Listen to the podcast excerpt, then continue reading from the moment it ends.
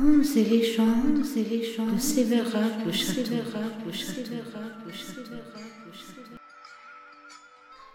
Eh bien, bonjour à tous et à toutes. Je suis très heureuse de vous accueillir pour un nouveau podcast de contes et légendes non urbaines de Sévérac le château. Je vais vous présenter aujourd'hui un petit conte qui a été proposé lors de la soirée d'Halloween de Coussergues. François Sylvie Poli au micro. Belle écoute. Petits enfants de Coussergues et d'ailleurs, comme je suis heureuse de vous accueillir ce soir pour cette belle soirée d'Halloween. Je vais vous demander de faire silence, d'ouvrir bien grand vos oreilles. Si vous êtes venus pour avoir peur, vous êtes au bon endroit. Je suis Maladra, la sombre sorcière de la nuit, et je vais vous conter l'histoire de la petite Manon. Manon, tu es certainement là, dans le public, à côté de Théo et Léa. C'est donc le soir d'Halloween. Tous les enfants du village se sont maquillés et déguisés. Fantômes, sorcières, zombies. Chaque enfant a son panier pour la récolte des bonbons. Ils s'en vont donc joyeux, par groupe de deux ou trois, au travers les ruelles du village. Ils frappent aux portes, recueillent leurs friandises et s'amusent beaucoup. Manon et ses deux amis, Théo et Léa, sont presque grands cette année. Ils iront faire le tour du village tout seuls. Leurs parents ne sont pas trop d'accord, mais ils insistent, ils promettent, ils resteront ensemble et ne s'éloigneront pas des maisons. Chemin faisant, ils croisent d'autres groupes d'enfants. Ils comparent leurs récoltes, chacun persuadé d'avoir fait mieux que les autres. Arrivés dans une ruelle peu éclairée, au-delà du pont de la serre, dans le vieux village, Manon laisse tomber son panier. Les bonbons s'éparpillent au sol. Manon se baisse pour les ramasser. Il y a peu de lumière et ça prend un certain temps. Quand Manon se relève, elle est seule. Théo, Léa, où êtes-vous? Le vent s'est levé, un vent fort. La voix de Manon se perd dans ce vent. Elle appelle encore. Théo, Léa, c'est pas drôle, vous êtes où? Son cœur bat vite. C'est bizarre. Manon connaît bien son village. Mais soudain, elle ne sait plus très bien où elle est. Elle lève les yeux. Où donc se trouve le vieux clocher et l'autre église? Il devrait s'élever là, à quelques mètres. Manon, déguisée en petite vampire, rabat sa cape tout contre elle. Il fait si froid tout d'un coup. Et ce terrible vent. Dans la sombre ruelle, les maisons sont serrées les unes contre les autres. Une seule fenêtre reste allumée. Manon se dirige vers la lumière. Elle n'aura qu'à demander son chemin. Elle saisit le petit heurtoir et cogne. Personne. Les larmes aux yeux, comme elle tourne le dos, la porte s'ouvre en grinçant. Manon sursaute. Dans l'encadrement se tient une jeune femme qu'elle ne connaît pas. Pauvre petite Manon, dit la femme, te voilà donc seule dans la tempête, abandonnée par tes amis. Entre donc te réchauffer. Manon hésite, mais elle n'a pas le choix. Et puis, la jeune femme a l'air gentille, sa voix est douce. Manon entre donc dans la maison. C'est une jolie chaumière, bien arrangée. Sur le fauteuil au coin du feu sommeille un chat noir. S'il vous plaît, madame, demande Manon, je voudrais bien rentrer chez moi. La jeune femme la regarde en riant, doucement d'abord, puis son rire devient ricanement, et son aimable visage se tord, son corps se court.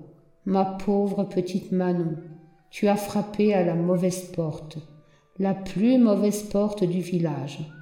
Tu ne sortiras plus jamais d'ici. Vois-tu, je m'ennuie. Je suis vieille, si vieille. Personne ne vient plus me voir. J'ai besoin d'une compagne qui me fasse la cuisine et le ménage et qui me divertisse. Tu dois bien savoir faire tout ça, non? Manon s'est réfugiée dans un coin et cache son visage entre ses mains. La sorcière la grippe par l'épaule et l'oblige à se remettre sur pied.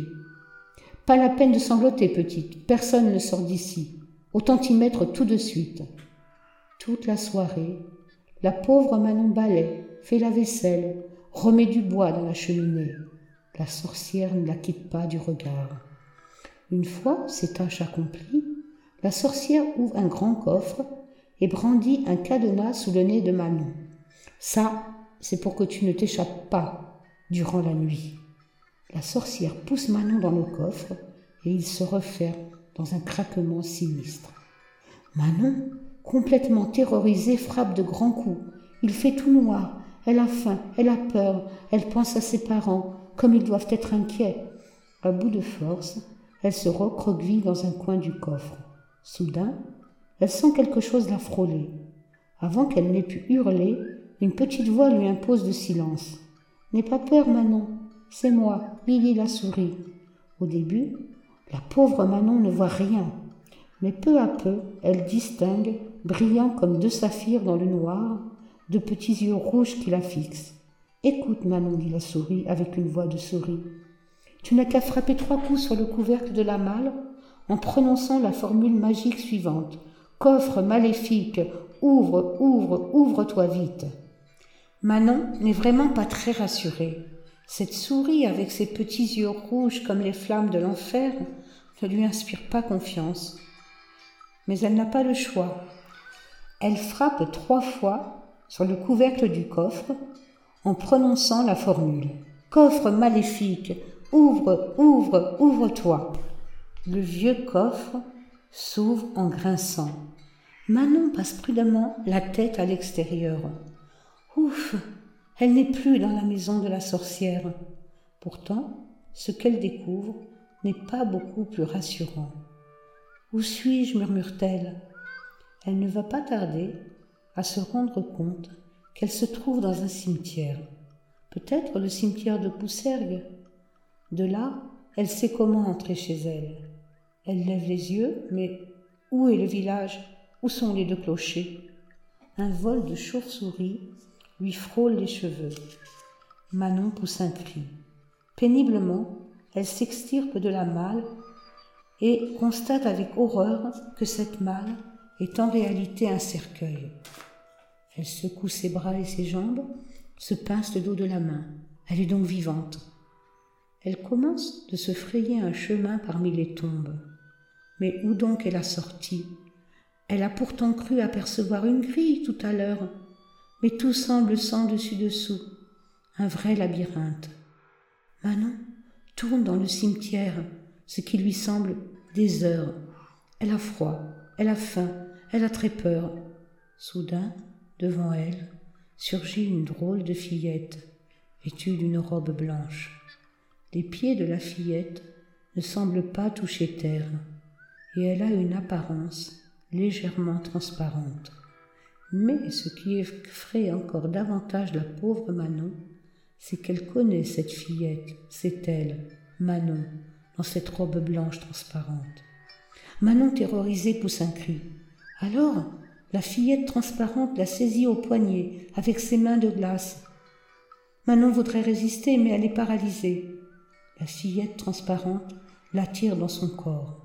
Manon n'arrive pas à se débattre. Cette fillette, elle le comprend, c'est elle-même. Elle est en face de sa propre mort. Alors qu'il ne reste aucun espoir, Manon entend au loin les voix de ses petits camarades qui l'appellent.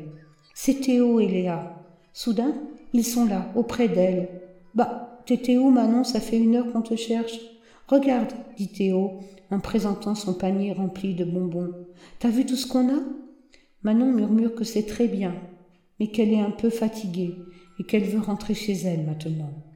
Théo et Léa raccompagnent leur ami jusque devant sa porte et s'éloignent en gambadant. Manon tourne la poignée. Zut, la porte est fermée à clé. Alors elle frappe. Trois coups. Et si c'était la mauvaise porte?